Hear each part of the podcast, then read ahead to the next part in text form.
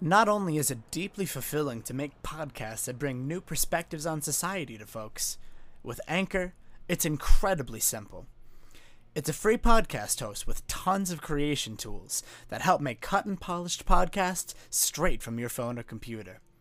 Anchor makes podcasting simple. They distribute your work to Spotify, Apple Podcasts, and many other major platform distributors.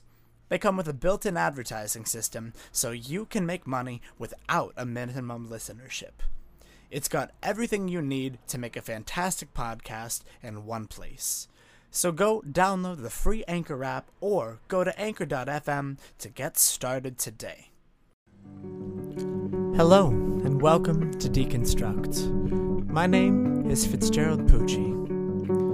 There are many myths in American society that are causing us to act against our own interests, and Deconstruct's goal is to shed light and give clarity on these myths. Together, we'll trace the origins of the myths our society has forgotten the history of. We'll follow the money trail of the people and institutions who benefit from these myths, and we'll study together how each myth changed the way our world works. Our goal is to equip a listener with a multitude of lenses to see each myth with a fresh perspective and give them the power to reach their own conclusions. Today's myth is going to be one that dives into the elements that rob American romance of its imagination and inundate us with insecurity. This episode is going to help every part of a relation dynamic, and it's going to be the beginning of an honest conversation with the men that are listening to this podcast. Men, let's have an honest conversation about the way we were raised up to picture love. We've been conditioned to believe that we have to be someone's everything. We've been conditioned to believe we needed to be a one stop shop and provider of literally every human amenity that our significant others could need. Let's begin breaking down the myth that men need to be the total providers of everything for their significant counterparts, because it creates a toxic expectation that can really do our psyches and uh, relationships some harm. Alright, let's get right into it. I was talking with a good friend of mine the other day about what this looks like the desire to create generational wealth and be able to provide a comfortable means of living for the person he'll end up settling down with. They're noble ideas, and it's a natural urge for men to want to contribute to the trope men have of being the breadwinner and giving luxurious lives, giving the world to their partners. Does this mean that we want to participate in the ideology supporting breadwinners? There's a lot to unpack here. First, let's focus on what the idea of being the primary provider in a relationship does to the power dynamic. In a heteronormative relationship, heteronormative meaning a relationship that focuses on a straight passing couple and passes that as what is deemed normal in uh, the typical idea of romance. Every Hallmark movie you've ever seen, a vast amount of the love movies, the rom coms, follow a heteronormative pattern. Well, that continues upon the quiet expectation of 1950s standards, of the Cadillac, the white picket fence, the American dream, and the pay gap differentiation that created the glass ceiling the factor that actively caps the salaries of women at a lower proportion to what men make because of overtly sexist reasoning. The fantasy of being someone's fantasy deeply inhibits the ability of the non male aspect of the relationship. It prevents them from, from achieving tenacious and lucrative goals of their own. We have absorbed the idea that to financially provide is to satisfy the requirements of a loving partner. Because we've been brought up by a series of myths, marketing campaigns, and commercials to believe that love is most effectively expressed through resources and commodities. Hallmark cards, chocolates, giant teddy bears, diamond rings. So many of these industries directly depend on our visualization of love as a presentation of goods and materials. We do not recognize how damaging this approach is to the balance of our relationships. Personally, my goal in creating a long term partnership looks diametrically opposite to this. My goal is to cultivate a sense of unconditional love with the partner of my choosing. It means a lot of different things. It means reaching as perfect a balance as possible with my partner by consciously holding each other's strengths and imperfections and allowing the space to mutually grow, learn, and take into studied consideration the practice of the love languages that make our partners feel the most loved, understood, and held. So, where do finances come into the picture? Well, they're one of the starting blocks that we use to boil ourselves down and compare our societal counterparts to.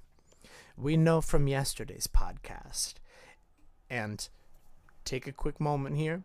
If you haven't listened to episode 6, I highly recommend you pause the podcast, check episode 6 out, and return to this podcast when you're done. Okay, I'm gonna give you a second Pause it if you want to. Okay, here we go. Let's continue. We know that there's a vast network of comparable pieces of our identities and existences that can be compared to create the sensation of feeling superior or inferior to our counterparts. Income is one of the most impersonal means of comparison, and it's also one of the most measurable. This comes together to create a really toxic system of artificial value and the commodification of love and the idea of what desirability is and how income in another person is fantasized about and turned into something that gets so much more attention than it really ought to deserve. It can be a really dangerous business to fall into the trap of believing that a wealthy man is a capable caretaker. It can be a really dangerous trap to fall into the idea that wealth becomes value in a romantic aspect. These bring forth some really toxic behaviors and ideologies. A lot of the time, the excess of money leads to a means for men to expend their own currency as a substitute for the things that make great relationships proper communication, personal sacrifice, gentleness, emotional support, developed talents, and creativity. A wealthy man can simply pay the baker to make them a beautiful cake, or buy the expensive gift that implies to their partner that they are loved and cared for. It's dangerous business to assume a wealthy man to be a capable and caring partner right from the bat. Until one demonstrates that they raise the green flags, the signs of a significant other that show the opposite of red flags, that someone fits the criteria of what one would want and hope for in a mature and stable relationship.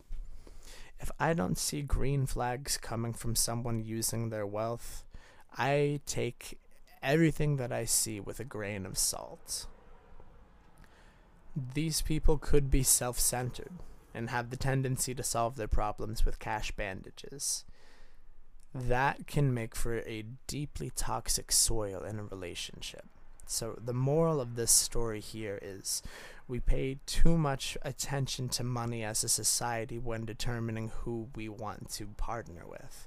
And that asymmetrical focus on that particular trait can lead us into a lot of hardship and emotional difficulty, emotional turmoil in the relationships we get into. Let's return to the thoughts that men were brought up with that somehow it was our duty to be the provider of every need that our partners could have. That's just not feasible. We can't be their everything. And this is rooted in a deep sense of insecurity that plagues the masculine thought structure. It reinforces the belief that we have to constantly, on a second by second basis, prove our worth and prove our value through outlandish acts. It disrupts the space of give and take, the rhythm of gentle push and pull in a relationship's dynamic that allows for the exchange of thoughts and goods and satisfactions that create the space where unconditional love can begin to build itself. We do not want to contain all the power. We do not need to be the monolith that provides everything for our romantic counterparts. There are far better and more equitable ways to express the love we feel towards the people we care about. This cycle is something that men would do incredibly well to let go of. It creates a double edged sword of toxicity. It limits the agency of our partners, as well as their ability to provide and take care of us. It doesn't have to be one sided. In fact, the mutuality of care and expressions of love languages is really important. The exchange of love and the exchange of care deserves to be a conversation in our relationships, not a monologue. And holding ourselves to the standard to be everything at all times suffocates the space where that mutuality would grow. So it isn't helpful for the dynamic of the relationship. Now I want to talk about how it just plain damages us men. It spreads us too far thin to even think about providing everything. How much of us remains at the end of a day of tending to every need our partner experiences? How much of ourselves do we expend in maintaining the fantasy like idea of being an everything man? Furthermore, if we expend so much of our resources to maintain a hyper romanticized version of ourselves, we eradicate the chance we get to be vulnerable and honest and small with our partners. It can be so scary to even imagine being small because we are so pressured to be big in every instance we interact in but it is so powerful to be able to embrace the idea of being small. It allows for space for our partners to meet us in the middle. The expression of love, when it lacks vulnerability and creates a false characterization of ourselves, becomes less an expression of love and more an expression of control. And that's a practice us men ought to leave in the 20th century. It's okay to not be able to fulfill every need. How would you feel if there was someone hanging and doting on every need that you had at all hours of the day, aggressively trying to solve even the smallest and most manageable of issues? For me, I'd get really frustrated, and I'd feel like I were being treated as an incapable and codependent child there's a whole bunch of not healthy stuff going on in that feeling. People know how to take care of the parts of themselves they need to handle by themselves, both you and your partner.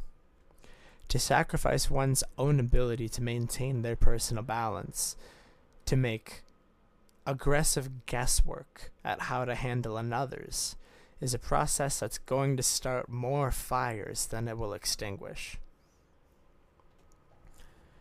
Where does this desire to prove everything and be everything even come from? I believe it comes from the deep insecurity men feel towards the competition they face in finding partners and feeling valid in romance. This is one of the places where the insecurity of comparative resources, of breaking ourselves down to engage in that cutthroat process, it becomes absolutely crushing and it ends up hurting a lot of people. A personal example. When I was 15, I was obsessed with the idea of being impressive to people I wanted to attract. I strutted around like a peacock, and wanted the sensation of my own ego's greatness to be the thing that won my desired partners over. Women, men, non binary folks, a great red flag to determine if someone is unfit to pursue a deep romantic relationship with you is whether or not they spend more time trying to impress you than connect with you.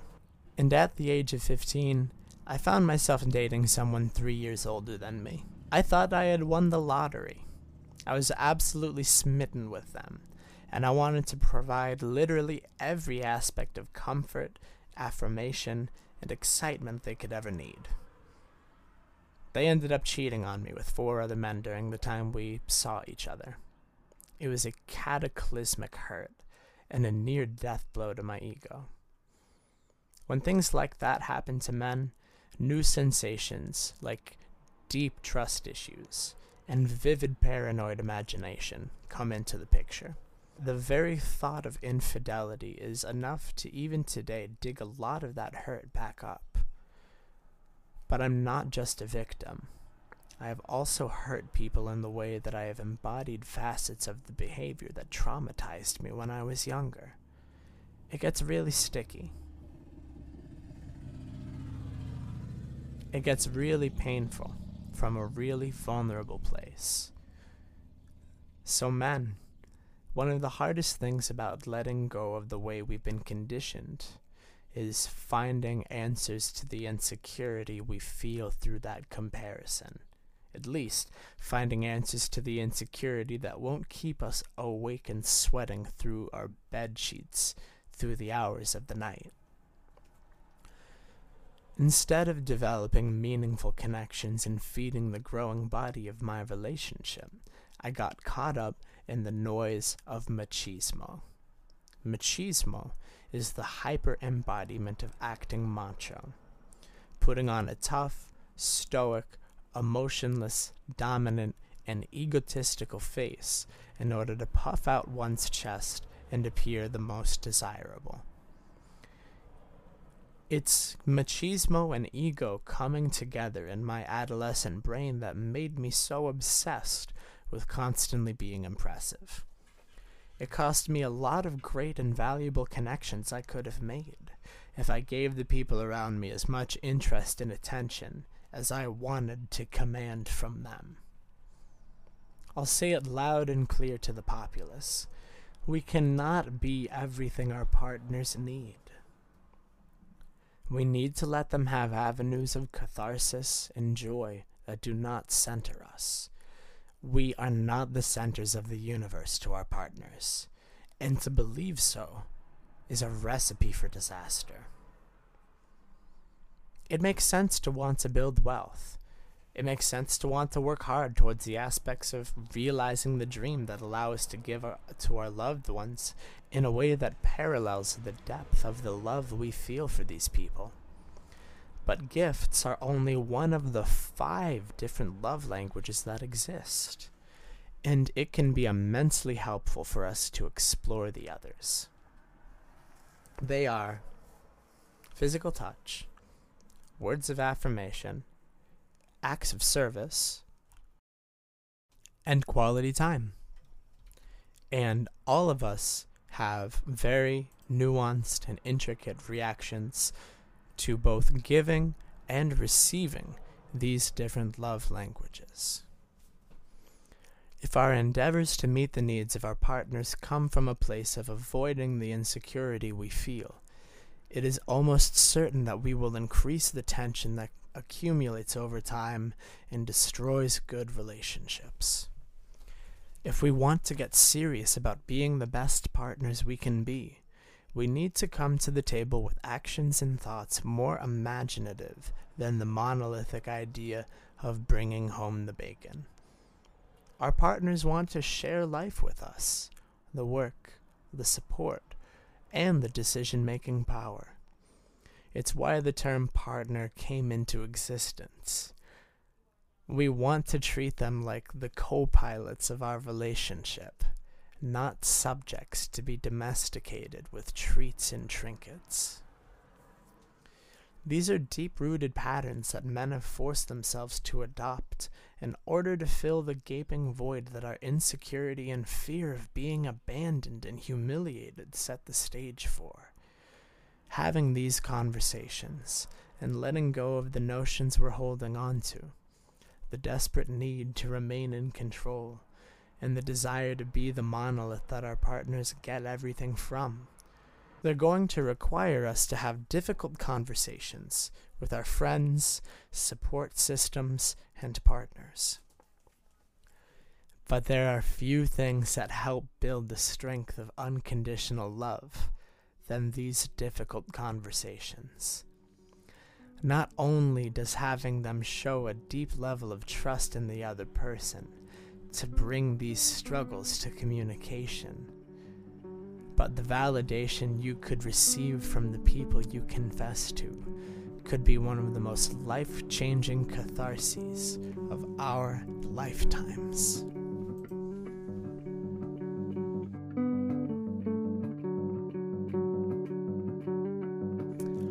I want to thank you so much for making it to the end of today's episode. It's been such a powerful experience to unravel the ways that men have been trained to treat romance and love, to let go of some of the patriarchy and dominance that we have found ourselves holding on to. If you have any stories or experiences as a man practicing patriarchy or someone who has experienced it, I want to open the space of Deconstruct Up to hold your stories and hold your narratives. You can reach out to us on our Facebook, our Instagram, or our Twitter to begin having these talks.